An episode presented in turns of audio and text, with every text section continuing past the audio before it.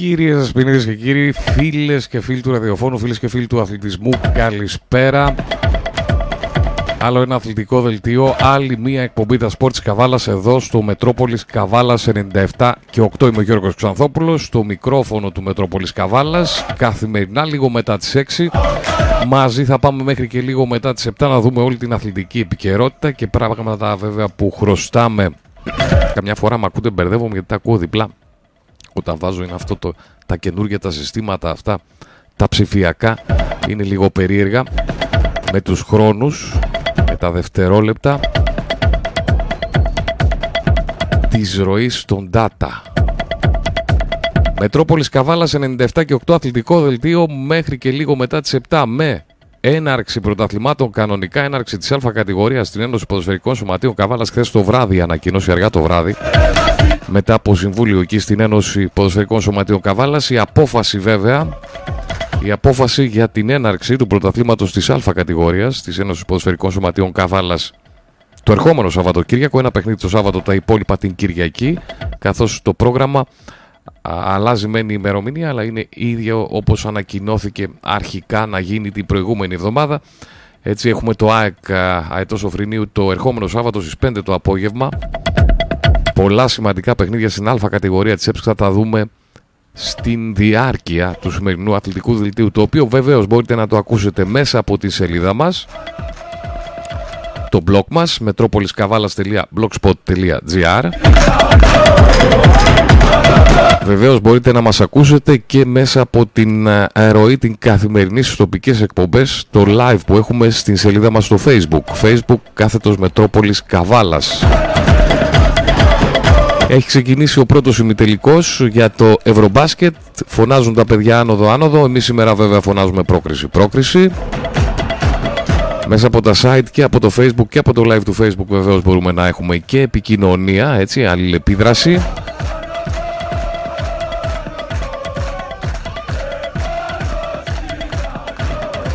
Σας περιμένουμε, περιμένουμε και τα δικά σας μηνύματα. Βεβαίως μας ακούτε κανονικά και στα ραδιόφωνά σας, στα FM, στα RGNA. Θα ξεκινήσουμε βέβαια από το Ευρωμπάσκετ. Είπαμε πρόκριση θέλουμε σήμερα με τη Γερμανία. Πολύ μεγάλο παιχνίδι εκτός έδρας. Στη Γερμανία θα γίνει το παιχνίδι. Στο Βερολίνο, εκεί όπου θα γίνει και ο τελικός του Ευρωμπάσκετ φέτος. Αν με το καλό περάσει η Ελλάδα, εκεί στο Βερολίνο θα παίξει στον τελικό. Ένας από τους τέσσερις έτσι ε, προημιτελικούς που θα γίνουν σήμερα και αύριο. Ο αγώνας εθνικής έχει ξεκινήσει ήδη το Ισπανία. Φιλανδία η έκπληξη ίσως. Φιλανδία έκπληξη όμως αν δεις ότι είχε έναν μπασκεμπολίστα ο οποίος πέτυχε εκεί 40 πόντους στον ημιτελικό. Μάλλον δεν ήταν και τόσο έκπληξη το ότι πέρασε εννοώ από την Κροατία καθώς και η Κροατία δεν παρουσίαζε και τόσο ιδιαίτερο ιδιαίτερα δυνατό θα έλεγα σύνολο. Πέρασαν οι Φιλανδοί, τώρα αντιμετωπίζουν τους Ισπανούς οι οποίοι ε, προηγούνται με 3-2. Είμαστε στο πρώτο λεπτό του παιχνιδιού, πριν από λίγο ξεκίνησε. Με μετάδοση βέβαια όλο το Ευρωμπάσκετ από την κρατική τηλεόραση. Ευτυχώς έχουμε τη δυνατότητα να βλέπουμε αυτό το ωραίο α, θέαμα, το μπασκετικό. Βέβαια το μεγάλο παιχνίδι, εθνική μας, στις 9.30 και με πάρα πολλούς Έλληνες όπως ακούσαμε θα είναι τουλάχιστον 5.000 οι Έλληνες που θα βρίσκονται εκεί στις κερκίδες του γηπέδου που θα γίνει το μεγάλο αυτό παιχνίδι. Είναι ένας από τους τέσσερις ομιτελικούς, ο άλλος είπαμε Ισπανία, Φιλανδία και άλλοι δύο θα γίνουν αύριο. Και, αυτό, και αυτά θα τα δούμε πιο αναλυτικά συνέχεια. Να ξεκινήσουμε όμως, να ξεκινήσουμε από την ε, α, ανακοίνωση αυτή της Ένωσης Ποδοσφαιρικών Σωματείων Καβάλας για την έναρξη τελικά. Χθες συζητούσαμε με τον Άκη τι θα γίνει. Έναρξη τελικά ανακοίνωσε η Ένωση Ποδοσφαιρικών Σωματείων Καβάλας για την ερχόμενη εβδομάδα για την Α κατηγορία. Να δούμε λίγο την ανακοίνωση. Όσο έχει με απόφαση λοιπόν της Εκτελεστικής Επιτροπής της Ένωσης Ποδοσφαιρικών Σωματείων Καβάλας οι αγώνες της πρεμιέρας του πρωταθλήματος της Α κατηγορίας για τη σεζόν 22-23 θα πραγματοποιηθούν κανονικά το Σαββατοκύριακο 17 και 18 Σεπτεμβρίου 2022 τις ημέρες και ώρες που είχαν εξ αρχή οριστεί. Παραμένουν οι ίδιες ημέρες λοιπόν, όπως είχαν οριστεί αρχικά, αλλάζει μόνο η ημερομηνία. Όσον αφορά τώρα την πρεμιέρα των δύο μήλων της Β' κατηγορίας της Ένωσης Ποδοσφαιρικών Σωματιών Καβάλας, αυτή θα πραγματοποιηθεί το Σαββατοκύριακο 24 και 25 Σεπτεμβρίου 2022. Αυτή είναι η ανακοίνωση, επίσημη ανακοίνωση από την Ένωση Ποδοσφαιρικών Σωματιών Καβάλας. Έτσι λοιπόν έχουμε επίσημη έναρξη για την Α κατηγορία την ερχόμενη εβδομάδα. Ευκαιρία Ελπίζω να είναι όλα καλά, να έχουν λυθεί τα θέματα που υπήρχαν. Μάλλον μπήκαν όλες οι ομάδες, είναι κανονικά στο Μητρό. Τέλος πάντων, ό,τι και αν έχει γίνει, σημασία έχει ότι ξεκινάει το πρωτάθλημα. Πρώτη αγωνιστική, το ερχόμενο Σαββατοκύριακο. Κύριο μενού, βέβαια, όλα, τα περισσότερα παιχνίδια το, την Κυριακή. Ένα παιχνίδι το Σάββατο. Έτσι είχαν οριστεί. Να τα δούμε. Άι Καβάλα Σαϊτό Φρυνίου, Κεραυνός Ελευθερών Απόλο Χρυσοχωρίου στο γήπεδο των Ελευθερών. Μέγας Αλέξανδρος στο Βερούλιο το ΑΕΚ Καβάλας ε, Αετό Σοφρίνιου. Μέγας Αλέξανδρος Ορφανίου Ατρόμητος Χαλκερού στο δημοτικό γήπεδο του Ορφανίου.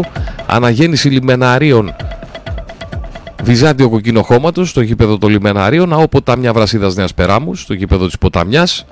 Ατρόμητος Ακροβουνίου Ορφέας Ελευθερούπολης στο γήπεδο Ακροβουνίου. Πάο Καγίου Ανδρέα Νέστος Χρυσούπολης στο γήπεδο του Αγίου Ανδρέα και Άρης Πηγών Δόξα Θεολόγου στο γήπεδο των Πηγών είναι η πρώτη αγωνιστική όπως είχε οριστεί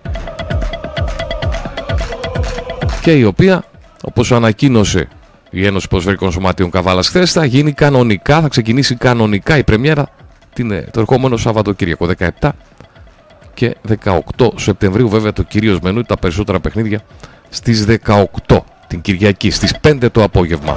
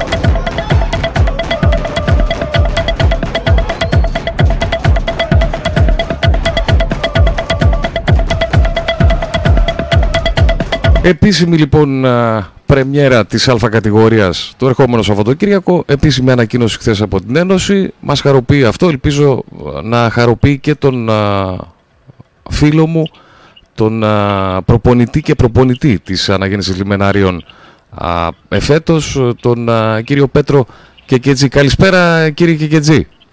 Καλησπέρα σας. Ξεκινάει λοιπόν το πρωτάθλημα. Καλησπέρα Πέτρο να μιλάμε στον ελληνικό έτσι καθώς γνωριζόμαστε χρόνια τώρα έτσι μπορούμε να μιλάμε στον ελληνικό να μιλήσουμε λίγο για την uh, α κατηγορία εκεί της Ένωσης Ποδοσφαιρικών Σωματείων Καβάλας και την ομάδα σου έτσι την αναγέννηση λιμεναρίων.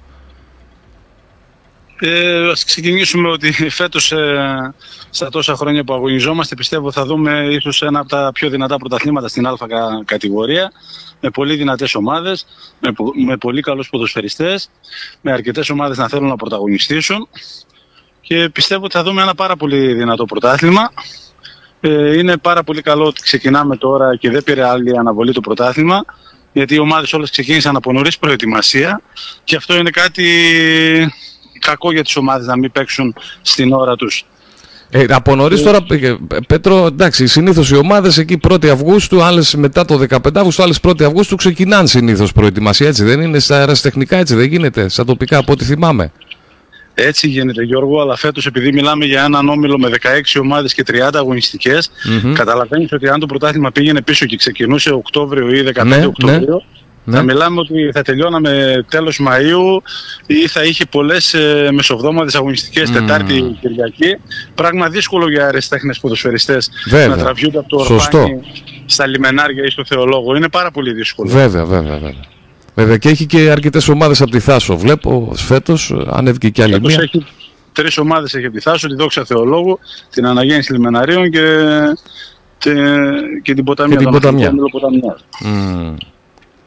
Τώρα οι, τα, τα λιμενάρια φέτος κάνουν μια προσπάθεια καινούργια από ό,τι έμαθα.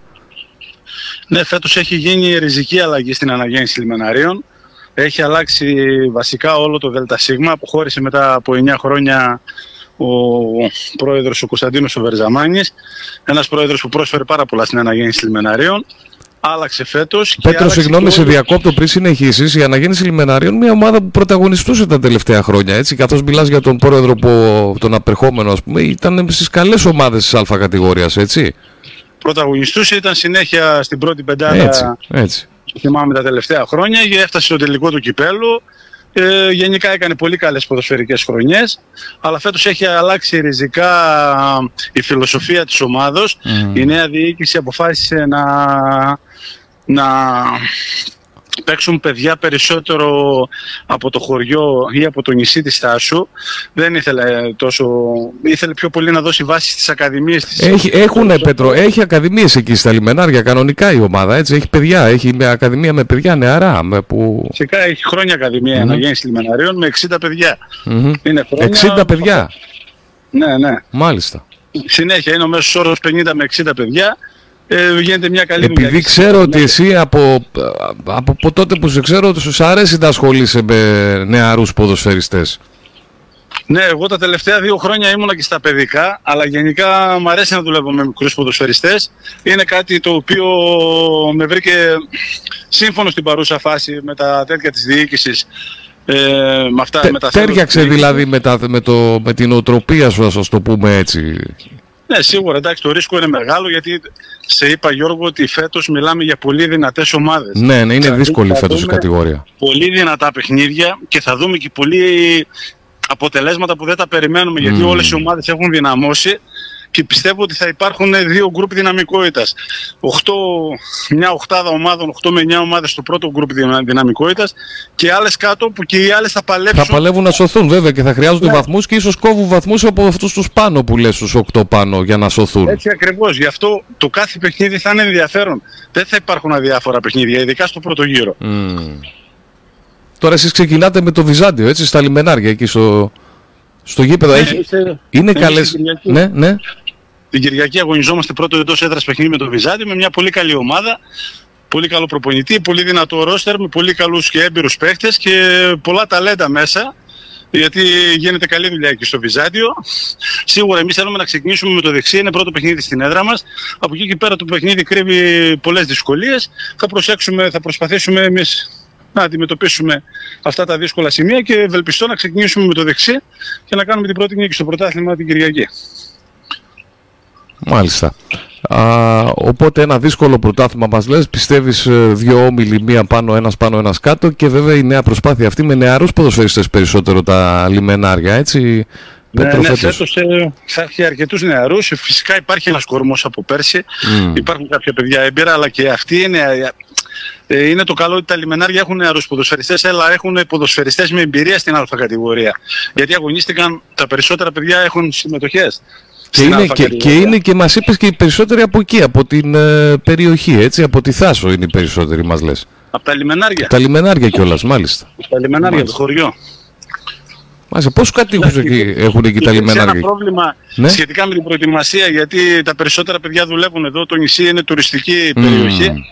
Ε, όλοι ασχολούνται με τουριστικά επαγγέλματα, οπότε υπήρχε λίγο πρόβλημα στην προετοιμασία. Τους τραβούσες, τους τραβούσες από τα πιτσόμπαρα; Ε, όχι, εντάξει.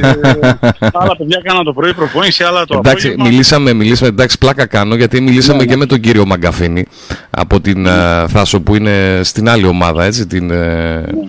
την uh, Δόξα Θεολόγου. Που, ναι, ναι, που μας έλεγε αυτό ακριβώς, ότι ο, λογικό είναι και τα παιδιά όλα και τόσο που έρχονται ας πούμε και προπονούνται σε μια τέτοια εποχή που όλοι οι άλλοι επιχειρηματίες εκεί στη Θάσο, άλλοι δουλεύουν αυτή την εποχή. Έχει ακόμα κόσμο Πέτρο η Θάσος, έτσι; Ναι, ναι, έχει ακόμη κόσμο και αυτός ο μήνας θα είναι δυνατός. Φέτος ήταν μια πολύ καλή χρονιά για όσους ασχολούνταν με τουριστικά.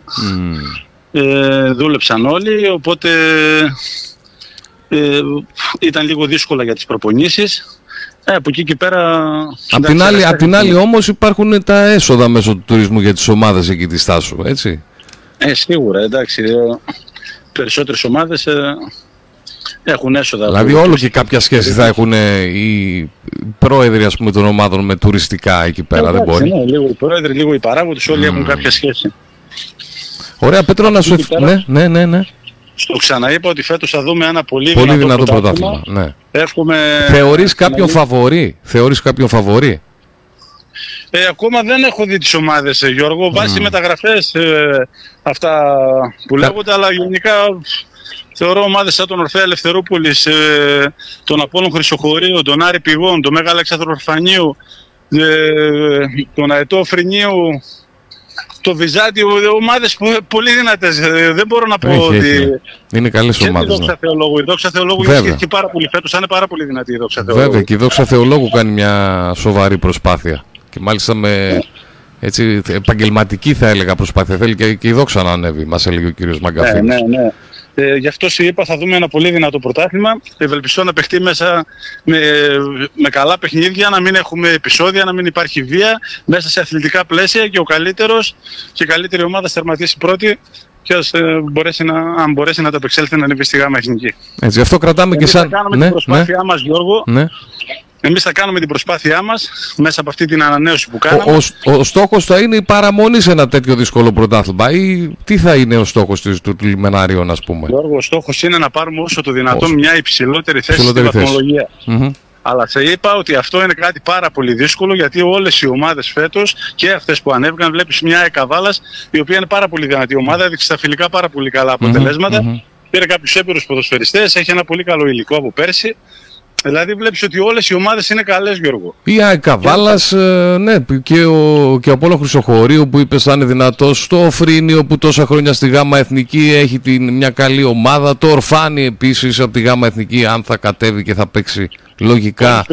Και ο Αίας Ποταμιάς θα είναι πάρα πολύ δύσκολος μέσα, μέσα στην Ποταμιά. Και η Ποταμιά, είναι ομάδα βέβαια. που έχει 4-5 πολύ καλούς έμπειρους ποδοσφαιριστές, το γήπεδο είναι μικρό. Γενικά σε είπα όλες οι ομάδες... Και η ομάδα της Περάμου πάντα παίζει καθοριστικό ρόλο στην κατηγορία. Πάντα κάνει αποτέλεσματα στην έδρα της. Θυμάμαι από παλιά ο Βρασίδας. Δεν ξέρω φέτος τι κατάσταση θα είναι, αλλά όλο και αυτός θα κάνει. Ο Βρασίδας είναι από τη, μια από τις πιο έμπειρες ομάδες της κατηγορίας. Ε, βέβαια. Παίχτες σαν τον Μίκα και σαν τον ε, Γαβρίλ μπροστά, τον Γαβρίλο, τον Αποστολίδη. Εντάξει, λίγες ομάδες έχουν τέτοιους παίχτες. Mm. Γενικά θα είναι η προσπάθειά τους πάρα πολύ καλός και της πέρα μου. Ωραία, να κλείσουμε με μια ευχή. Έτσι μας είπες πριν βέβαια, αλλά μια ευχή έτσι για τη χρονιά. Ευχή είναι να υπάρχει υγεία, να δούμε ένα καλό πρωτάθλημα μέσα σε αθλητικά πλαίσια και ο καλύτερος, ε, οι καλύτεροι να ψηλά και αυτό εύχομαι μόνο εγώ, υγεία να υπάρχει. Και εγώ να ευχηθώ τα καλύτερα στο, σε σένα, έτσι προπονητικά. Και να τις αφήσουμε και στην να ομάδα σου. μόνο στα 90 λεπτά μέσα στον αγωνιστικό έτσι, χώρο και μετά έτσι, έτσι, έτσι. να σταματάνε εκεί. Έτσι. Καλά, εμείς ακόμα δεν έχουμε βάρο, οπότε έτσι κι αλλιώς εντός αγωνιστικού χώρου πιστεύω θα παιχτώ. Εγώ πάντως θα ήθελα να ευχαριστήσω τη διοίκηση που, Ναι. με εμπιστεύτηκε, που με εμπιστεύτηκε φέτος αυτό το δύσκολο εγχείρημα που κάνει η αναγέννηση, Μμμ, τη, μμμ, τη, μμμ. ριζική, τη ριζική ανανέωση της ομάδα. Είναι κάτι πολύ δύσκολο το οποίο θα το προσπαθήσουμε να βγάλουμε όσο το δυνατόν πιο θετικό αποτέλεσμα. Μια χαρά Πέτρο να σου ευχηθώ τα καλύτερα και στην ομάδα σου και σε σένα και όπως είπες να έχουμε ένα ωραίο πρωτάθλημα να το χαρούμε έτσι μέσα στα γήπεδα. Ευχαριστώ πάρα πολύ Γιώργο. Να είσαι καλά. Να είσαι καλά Πέτρο, να είσαι καλά.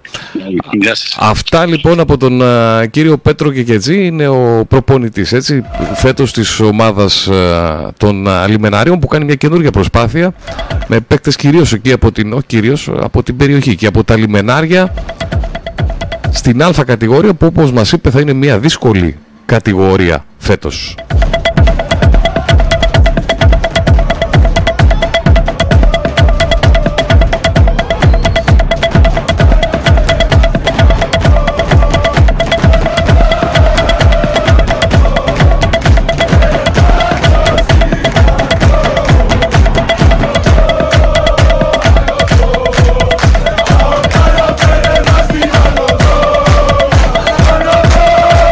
Έτσι κι αλλιώς έχουμε μιλήσει με αρκετούς προπονητές μέχρι τώρα από την Α κατηγορία. Α, ευκαιρία καθώς ξεκινάει το πρωτάθλημα μετά την αναβολή της προηγούμενης εβδομάδας ξεκινάει κανονικά αυτή την εβδομάδα, αυτό το Σαββατοκύριακο, το πρωτάθλημα της ε, Α κατηγορίας της Ένωσης Ποδοσφαιρικών Σωματείων Καβάλας. Ας ξαναθυμηθούμε λίγο τα παιχνίδια και μετά να περάσουμε ε, στο ΝΑΟΚ να θυμηθούμε τι έγινε το Σαββατοκύριακο που πέρασε. Χρωστάμε βέβαια και αρκετά αποτέλεσματα. Αυτή την ώρα πάντως η Φιλανδία, παιδιά, είναι μπροστά στο Ευρωμπάσκετ. Είχαμε και την τηλεφωνική επικοινωνία, δεν είχαμε ενημέρωση όση ώρα μιλούσαμε με τον κύριο Κικετζή, τον προπονητή της αναγέννησης Λιμενάριων. Αυτή την ώρα 17-27 μπροστά η Φιλανδία. Στο πρώτο δεκάλεπτο είμαστε λίγο πριν λήξει 35 δευτερόλεπτα τελειώνει όπου να είναι το πρώτο δεκάλεπτο. Θυμίζω στις 9.30 η εθνική μας, θα πούμε περισσότερα και στη συνέχεια και για το Ευρωμπάσκετ με τις εκπλήξεις του, με τα παρόμοια αποτελέσματα, με τις αγκαλιές εκεί του Ιταλού προπονητής στον Γιάννη Αντετοκούμπο, με τη συζήτηση που γίνεται, κακώς γίνεται, θα πρέπει να ξεφύγουμε, να ξεκολλήσουμε από αντιλήψεις του παρελθόντος, έχουν αλλάξει τα πράγματα.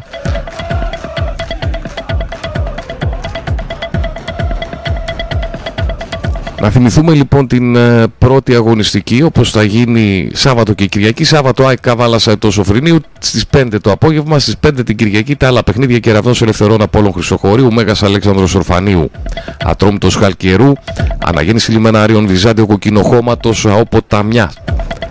Βρασίδας Νέας Περάμου, Ατρόμητος Ακροβουνίου, Ορφέας Ελευθερούπολης, Παουκαγίου Ανδρέα Νέσος Χρυσούπολης, Άρης Πηγών, Δόξα Θεολόγου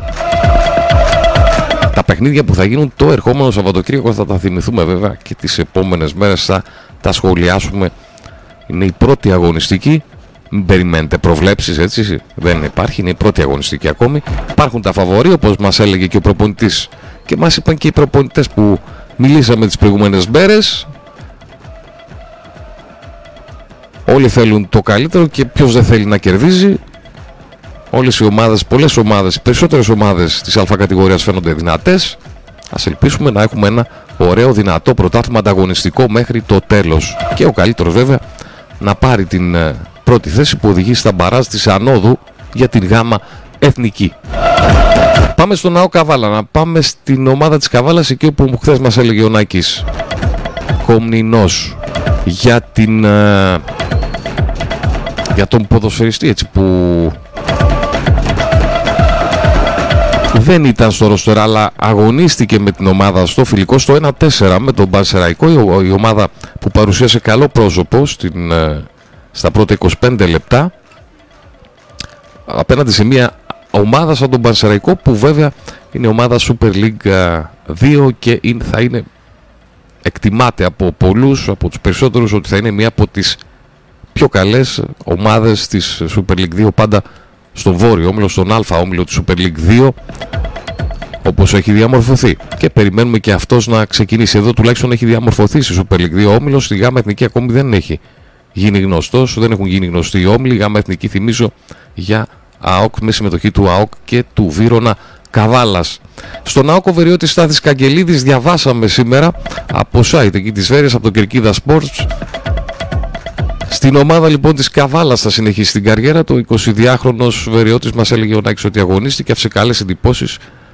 Στάθης Καγγελίδης, νεάρος μεσοαμυντικός ο Καγγελίδης, αγωνίστηκε την περσινή σεζόν στον Πιερικό με 6 συμμετοχές και ένα γκολ στη Super League 2 ενώ παλιότερα έχει αγωνιστεί στην Νίκη Αγκαθιάς και στις ομάδες K20 του Άρη και του Πλατανιά. Μένουν τα τυπικά για να ανακοινωθεί. Αν δεν έχει ανακοινωθεί, μπήκα να σας πω την αλήθεια, έχω ώρα να μπω στο επίσημο facebook της Καβάλας ευκαιρία να μπούμε να δούμε αν υπάρχει κάτι νεότερο από εκεί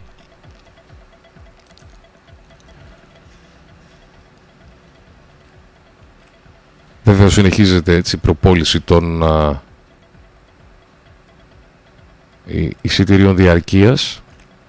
Ο ΑΚ δίνει το ερχόμενο Σάββατο νέο φιλικό παιχνίδι μετά το φιλικό με τον Πανσεραϊκό το προηγούμενο Σάββατο. Τώρα πάει στην Ξάνθη.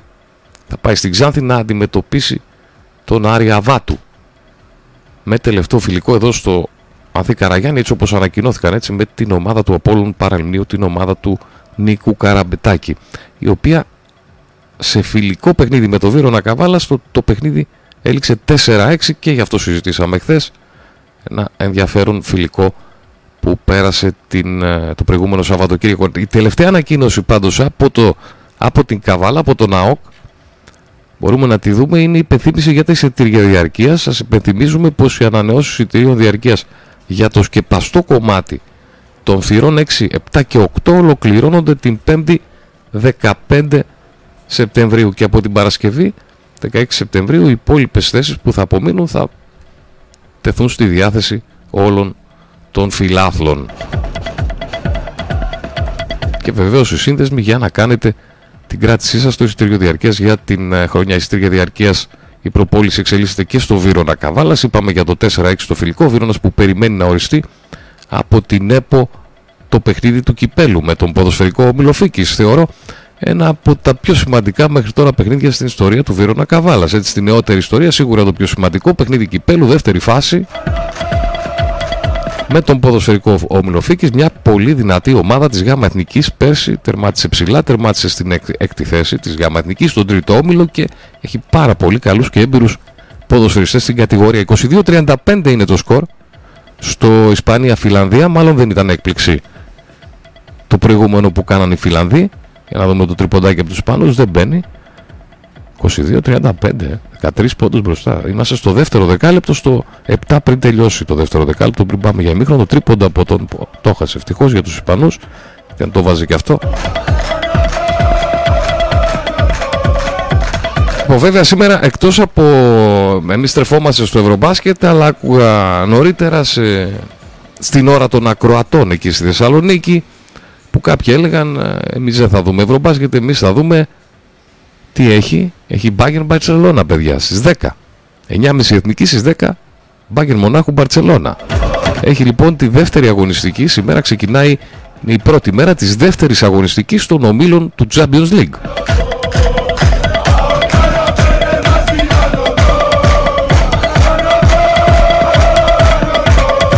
Δεύτερη αγωνιστική να δούμε τα παιχνίδια που θα γίνουν σήμερα. Εμείς βέβαια θα θυμηθούμε στη συνέχεια και πώς έχει η κατάσταση στους ομίλους αλλά και πώς εξελίχθηκε η πρώτη αγωνιστική την προηγούμενη εβδομάδα. Συνεχόμενες αγωνιστικές, δεν έχουμε διακοπές τις διακοπές αναβδομάδα που γίνονταν τα προηγούμενα χρόνια γιατί όπως είπαμε πλησιάζει η έναρξη του χειμερινού, του πρώτου χειμερινού Μουντιάλ. Στις 8 παρατέταρτο τα δύο πρώτα παιχνίδια όπως κάθε φορά που γίνεται αγωνιστική Βικτόρια Pleasant Ίντερ και Sporting Tottenham τα δύο παιχνίδια που ξεκινούν, που ανοίγουν τη δεύτερη αγωνιστική σήμερα. Και στις 10 Liverpool Ajax και αυτό πολύ σημαντικό παιχνίδι ιδιαίτερα θα έλεγα για την ομάδα της Liverpool που πρέπει να πάρει την νίκη. Και τη χρειάζεται στις 10 την ίδια ώρα Marseille Γάιντερ Φραγκφούρτης Bayern Leverkusen Αθλητικό Μαδρίτης Bayern Μονάχου Μπαρτσελώνα και Πόρτο Μπρίζ και βέβαια ακολουθούν τα αυριανά στους ε, τέσσερις υπόλοιπους ομίλους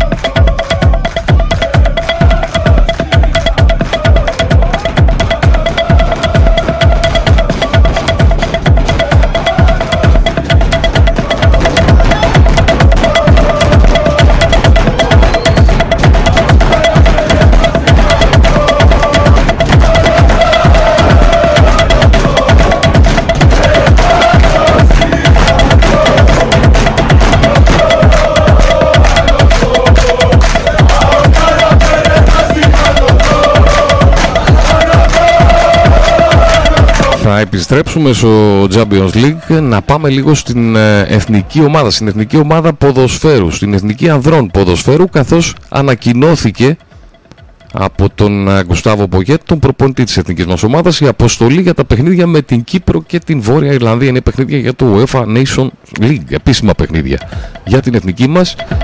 Ο κύριος Πογέτ λοιπόν απίθυνε πρόσκληση σε 26 παίκτες εν όψει των αγώνων της εθνικής ομάδας με την Κύπρο και την Βόρεια Ιρλανδία στο πλαίσιο της 5ης και 6ης αγωνιστικής του UEFA Nations League.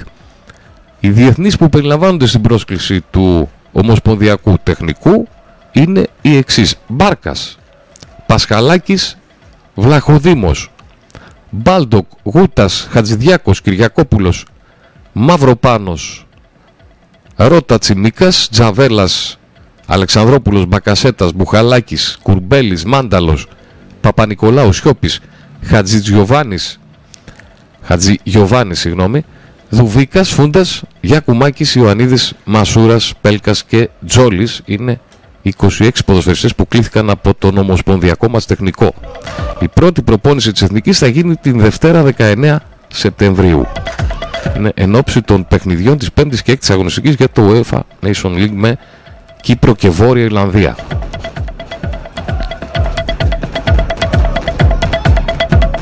Εκεί όπου η εθνική μας στον δεύτερο όμιλο του, της τρίτης λίγκας, ε, της γάμα εθνικής του UEFA Nation League θέλει να πάρει την άνοδο η εθνική. Είναι στη γάμα εθνική, θέλει να ανέβει στη β. Η Ελλάδα έχει 12 βαθμούς σε 4 αγώνες έχει 4 στα 4 το Κόσοβο έχει 6 βαθμούς με 2 νίκες 2 ήττες. Η Βόρεια Ιρλανδία έχει 2 βαθμούς με 2 ισοπαλίες και 2 ήττες. 2 βαθμούς έχει και η Κύπρος με 2 ισοπαλίες και 2 ήττες. Και βρισκόμαστε στην πέμπτη αγωνιστική. Η εθνική μας έχει πάρει την άνοδο. Λογικά. Και παίζει τώρα στην Κύπρο, Κύπρος Ελλάδα, Βόρεια Ιρλανδία, Κόσοβο είναι η πέμπτη αγωνιστική. Στις 24 Σεπτεμβρίου, στις 27 Σεπτεμβρίου Ελλάδα, Βόρεια Ιρλανδία και Κόσοβο, Κύπρος. Αυτά για το UEFA Nations League. Θα έχουμε παιχνίδια μέσα στο Σεπτέμβρη. Θυμίζω 24 Σεπτεμβρίου η πέμπτη πρώτη τελευταία αγωνιστική του UEFA Nations League για την Ελλάδα και 27 Σεπτεμβρίου η τελευταία αγωνιστική. Μείωσε κάπως η Ισπανία, είναι στους 11 πόντους τώρα η διαφορά, 26-37. Πάλι ένα χαμένο τρίποντο για τους Ισπανούς. Δηλαδή εξακολουθούν να προηγούνται. Είμαστε 5 λεπτά πριν λήξει το ημίχρονο στον πρώτο από τους τέσσερις ε, προημιτελικούς συγγνώμη, του Eurobasket 2022 με προσμονή βέβαια για το παιχνίδι, το μεγάλο παιχνίδι της Εθνικής με την Γερμανία.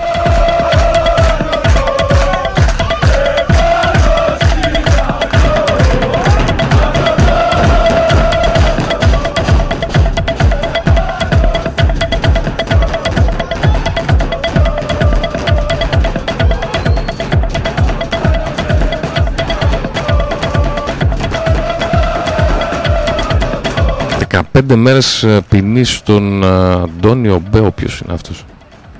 Μάλιστα. Η Επιτροπή Εφέσεων έλαβε μια απόφαση. Διάφορες αποφάσεις από την Επιτροπή Εφέσεων. Οι αποφάσεις όμως οι σημαντικές που περιμένουμε να ληφθούν για να ξεκινήσουν τα πρωταθλήματα δεν λαμβάνονται.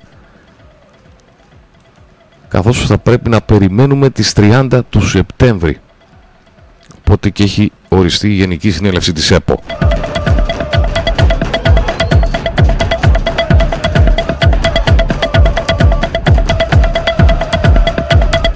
Ένα φιλικό παιχνίδι στην uh, Super League 2, το ισόπαλο 1-1 της Νικηβόλου με τη Βέρεια. Οι ομάδες που θα είναι λογικά στις uh, ομάδες που θα τερματίσουν ψηλά φέτος, έτσι τουλάχιστον uh, με, σύμφωνα τουλάχιστον με τα όσα ακούμε μέχρι στιγμής, στις μεταγραφές, τα φιλικά που κάνουν, λογικά θα είναι από τις ομάδες πάνω από την μέση. Στον βόρειο όμιλο της Super League 2, θυμίζω, Νίκη Βόλου, Βέρεια 1-1 σε φιλικό παιχνίδι.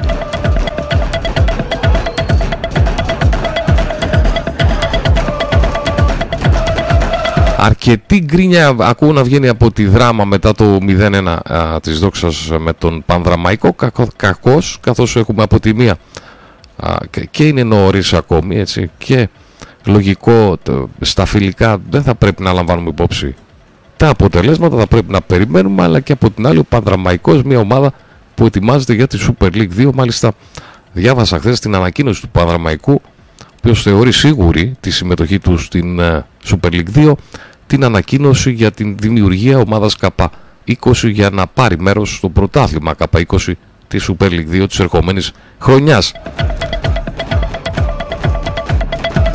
Ή το έχουν σίγουρο εκεί στον Παδραμαϊκό ή τέλος πάντων πιέζουν όσο μπορούν τις καταστάσεις, κάνουν αυτά που πρέπει ώστε να οριστικοποιηθεί η συμμετοχή του Παδραμαϊκού Super League 2 που φαίνεται να το θέλει πάρα πολύ να πάρει μέρος Super League 2 ο Πανδραμαϊκός.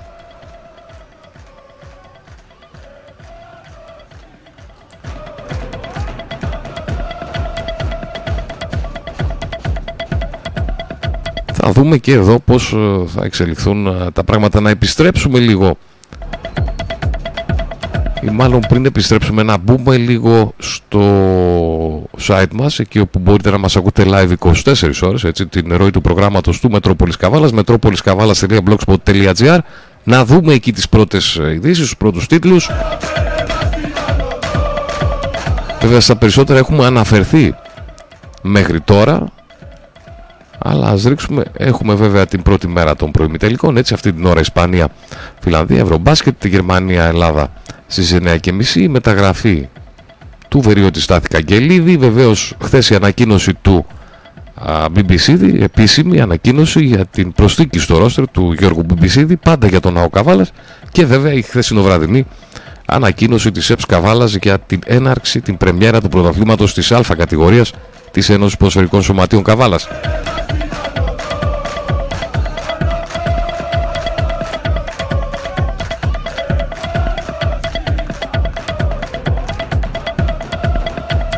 Βεβαίως η ολοκλήρωση έτσι, της ε, τέταρτης αγωνιστικής της ε, Super League, σε αυτό δεν ανεφαρτήκαμε, η νίκη τελικά, δύσκολη νίκη, πύριος νίκη, χαρακτηρίστηκε από κάποιους του ΠΑΟΚ στο τελευταίο παιχνίδι της τέταρτης αγωνιστικής, το χθεσινό ΠΑΟΚ Λαμία, νίκη τελικά για τον ΠΑΟΚ, ο οποίος πέρασε στην δεύτερη θέση.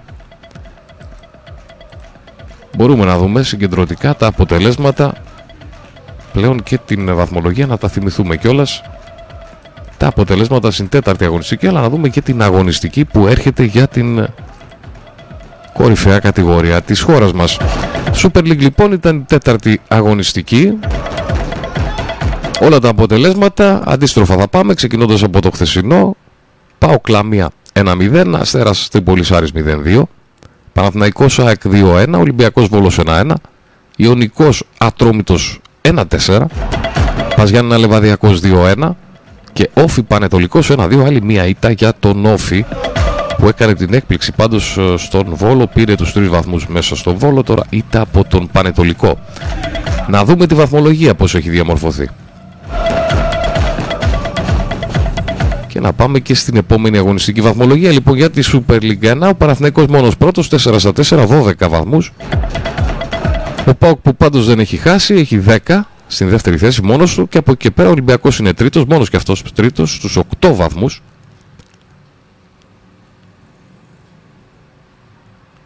Ο Ατρόμητος έχει 7, ο Άρης έχει 7 και ο Πανετολικός 7. Πολύ καλό ξεκίνημα θα λέγαμε για τον Πανετολικό.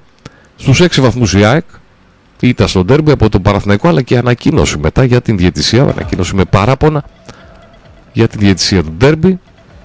Ο Βόλος είναι στους 5 βαθμούς στην 8η θέση. Το Πας να πήρε τους πρώτους τρεις βαθμούς, έχει 4. Ο Αστέρας έμεινε στους 3, όφι 3. Η Λαμία στους 2 και στη ζώνη του υποβιβασμού από ένα βαθμό Λεβαδιακός και Ιωνικός. Οι δύο ομάδες θυμίζω υποβιβάζονται απευθείας. Φέτος δεν έχουμε μπαράζ και ο τελευταίος και ο προτελευταίος της Super League υποβιβάζονται στη Β' Εθνική στη Super League 2. Αν θέλετε πάμε και στην επόμενη αγωνιστική. Είναι η πέμπτη αγωνιστική, η οποία θα γίνει 17 και 18 του Σεπτέμβρη, το ερχόμενο Σαββατοκύριακο. Δύο παιχνίδια, τρία παιχνίδια, συγγνώμη, το Σάββατο στις 17 Σεπτεμβρίου. Τα δύο στις 8, το ένα στις 9.30. Ατρόμητος Λαμία και Πανετολικός ΑΕΚ, Σάββατο στις 8 και στις 9.30 Παναθηναϊκός Παζιάννενα. Και την Κυριακή στις 6 Λεβαδιακός Αστέρας Τρίπολης, στις 7 Όφι ΠΑΟΚ, στις 8 Άρης Ολυμπιακός στο ντέρμπι της αγωνιστικής.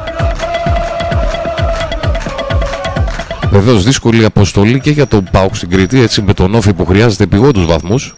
Έχει κάνει μόλις μια νίκη. Δύσκολη αποστολή και για την Άξο πολύ δυνατά, δυνατό συγγνώμη, πανετολικό τουλάχιστον στο ξεκίνημα του πρωταθλήματος. Εντός έδρας ο Παναθηναϊκός δεύτερος συνεχόμενο παιχνίδι με τον Πας Γιάννα στην πέμπτη αγωνιστική και η πέμπτη αγωνιστική κλείνει με το Βόλος Ιωνικός πονηρό παιχνίδι.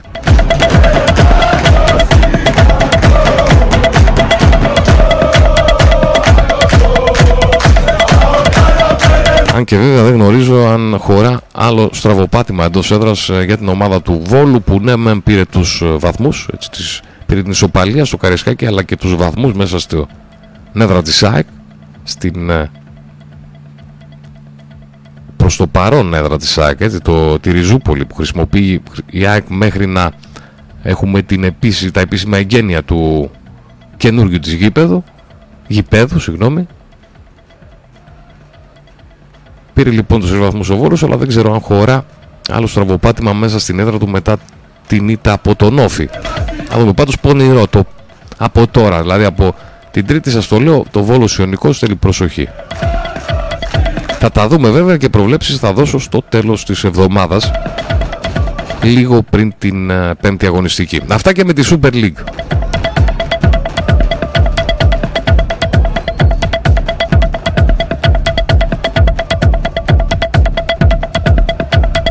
τουλάχιστον μέχρι τώρα φαίνεται ότι θα είναι ένα ανταγωνιστικό πρωτάθλημα όπως λέγαμε χθες και με τον Άκη Κομνηνό που μιλήσαμε τηλεφωνικά να δούμε βέβαια και εδώ πώς θα εξελιχθεί τελικά το πρωτάθλημα. Ένα ακόμη φιλικό στο οποίο δεν αναφερθήκαμε από τη Super League 2 είναι το φιλικό η νίκη του Ηρακλή με τον Απόλλων Λάρισας. Απόλλων Λάρισας Ηρακλής 1-2 σε φιλικό παιχνίδι που έγινε το προηγούμενο Σαββατοκύριακο.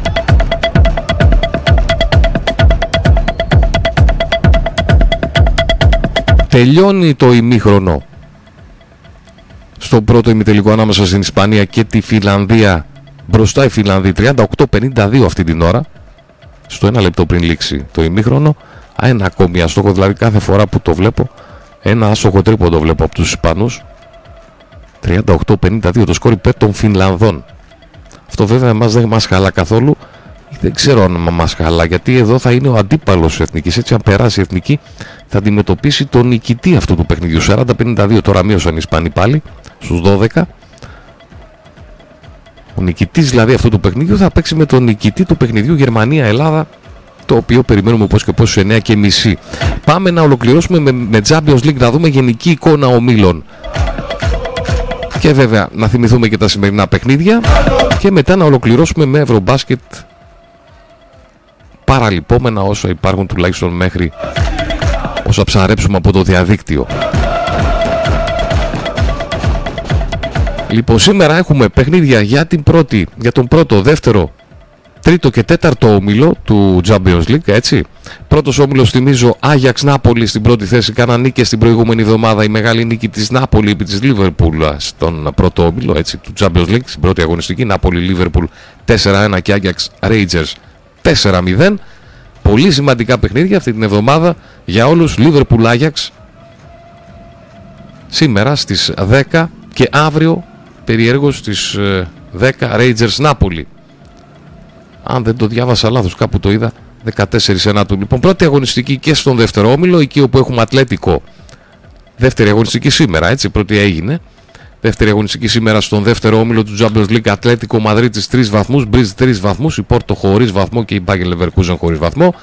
Καθώς ιτήθηκαν, Μπρίζ Λεβερκούζεν 1-0 Ατλέτικο Πόρτο 2-1 σε ένα επεισοδιακό παιχνίδι από τον τρόπο που εξελίχθηκε έτσι. Και σήμερα Leverkusen Ατλέτικο και Πόρτο Μπρίζ.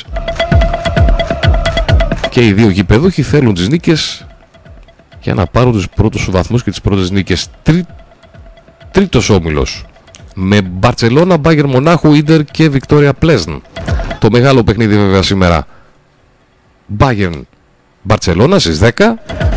Νωρίτερα στις 8 ε, παρατέταρτο σε περίπου μία ώρα ξεκινά το Victoria Pleasant Inter για την δεύτερη αγωνιστική της του τρίτου ομίλου του Champions League. Στην πρώτη αγωνιστική θυμίζω Inter Bayern 0-2 και Barcelona Pleasant 5-1.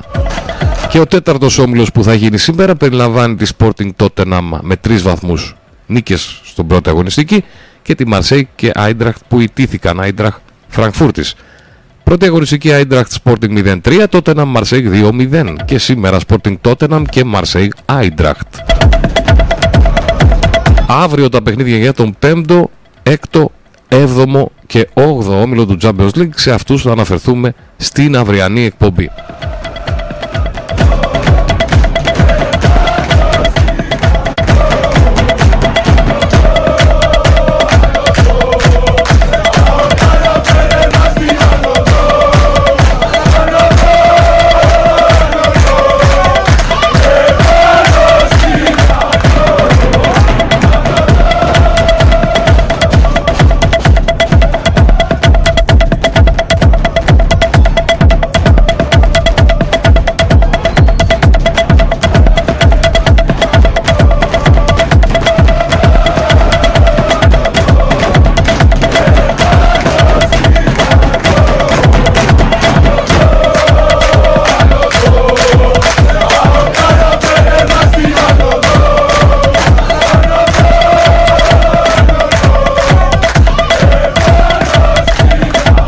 Θα ολοκληρώσουμε με τις τελευταίες ειδήσεις που βγαίνουν από την επίσημη σελίδα της Ελληνικής Ομοσπονδίας Καλαδοσφαίρησης καθώς εκεί είναι στραμμένα τα βλέμματά μας στην εθνική μας Ρομπάσκετ 22, Γερμανία, Ελλάδα. Και να δούμε κάποιους αριθμούς. Να κάτι ενδιαφέρον. Κάποιους αριθμούς πριν το παιχνίδι. Τελείωσε το ημίχρονο. Φιλανδοί είναι μπροστά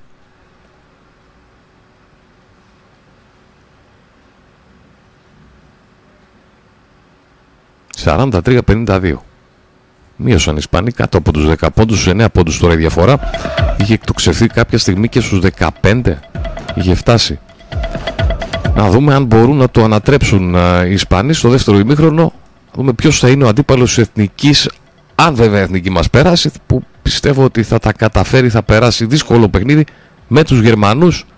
Πάμε να δούμε αριθμούς από την επίσημη σελίδα της Ελληνικής Ομοσπονδίας Καλαθοσφαίρισης. Η Ελλάδα λοιπόν στις 9.30 αντιμετωπίζει τη Γερμανία, μετάδοση από την ΕΡΤ για μια θέση στους ημιτελικούς, λάθος εδώ τους προημιτελικούς γράφεις, στους ημιτελικούς, σε ένα παιχνίδι που έχει το δικό του ενδιαφέρον με βάση τους αριθμούς και τη στατιστική. 12η φορά στην ιστορία της θα παίξει η Ελλάδα σε έναν προημιτελικό και έχει μέχρι τώρα 7 στα 11, έχει 7 νίκες σε 11 παιχνίδια δηλαδή. Μάλιστα, καλή συγκομιδή, καλά είναι αυτό. Αλλά έχει και τρεις από τις ήττες έχουν έρθει στα τρία τελευταία. Μάλιστα, αυτό είναι. Δηλαδή, στα τρία τελευταία αντίστοιχα παιχνίδια που πήγαμε σε προημιτελικό, χάσαμε. Αποκλειστήκαμε. Ο Γιάννης Αντετοκούμπο τώρα σε ατομικό επίπεδο ε, γράφει τη δική του ιστορία σε αυτή τη διοργάνωση και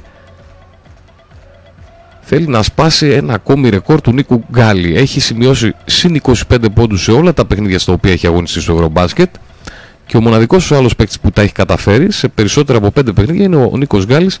Μάλιστα δύο φορές μέτρησε 25 πόντους σε 6 συνεχόμενους αγώνες του Ευρωμπάσκετ του 1983 και 8 συνεχόμενες φορές πάνω από 25 πόντους σε πιο άλλο στο Ευρωμπάσκετ του 87 βέβαια. Το ιστορικό κοινό Ευρωμπάσκετ. Και βλέπω εδώ τους πόντους του Γκάλη στο το 87 από, από το 44 ξεκίνησε το 87 ο Γκάλης, 44, 35, 31, 34 βέβαια δεν γίνεται σύγκριση έτσι δεν υπάρχει. Γίνεται δηλαδή η σύγκριση, λογικό είναι αλλά η, η, σύγκριση γίνεται σε θεμητό επίπεδο έτσι δεν γίνεται ποιος είναι καλύτερος ας πούμε. Λογικό είναι να, να συγκρίνονται οι αριθμοί, να γίνονται. Υπάρχουν οι αριθμοί, υπάρχουν. Ο άλλος έβαλε 20, ο άλλος έβαλε 21. Υπάρχει σύγκριση, τι να κάνουμε. Δεν γίνεται για κακό. Λοιπόν, η Ελλάδα έχει νικήσει τα 6 από τα τελευταία 9 παιχνίδια με τη Γερμανία σε Ευρωμπάσκετ. Δεν ξέρω αν έχουν σημασία οι αριθμοί και κάποιους έχουν. 6 λοιπόν στα 9 παιχνίδια σε Ευρωμπάσκετ με την Γερμανία τα έχουμε κερδίσει. Την τελευταία φορά που οι δύο ομάδες αναμετρήθηκαν σε νόκαουτ αγώνα ήταν το 2005. Στον τελικό του Ευρωμπάσκετ με την ελληνική ομάδα να επικρατεί με 78-62. Διαμαντίδη τότε και τα λοιπά. Σπανούλη και, και πάει λέγοντας. Η Γερμανία τώρα θα παίξει για ένα τη φορά σε προημιτελικό Ευρωμπάσκετ. Έχει χάσει τις δύο προηγούμενες φορές και αυτή που βρέθηκε στην ίδια θέση, εμείς στις τρεις. Παίζει για ένα τη φορά η Γερμανία. Το 2007 και το 2017 που βρέθηκε προημιτελικούς, δύο τελευταίες φορές, αποκλείστηκε πάντως η Γερμανία. Η Εθνική Ανδρών τώρα έχει 6 στα 6 στο Ευρωμπάσκετ του 2022, το μεγαλύτερο σερινικών από το 2015. Και τότε είχε το 6 στα 6 για να αποκλειστεί τελικά από την Ισπανία στα προημιτελικά με 73-71. Πάντα βλέπουμε αριθμούς έτσι, για το παιχνίδι αυτό το πολύ σημαντικό παιχνίδι της ε, εθνικής μας ομάδας. Η εθνική ομάδα μπάσκετ στις 9.30 θα αντιμετωπίσει τη Γερμανία εκτός έδρας παιχνίδι, δύσκολο παιχνίδι αλλά με πολλούς Έλληνες να βρίσκονται εκεί για να ενισχύσουν την εθνική μας. Να ολοκληρώσουμε με τους αριθμούς και να κλείσουμε για σήμερα.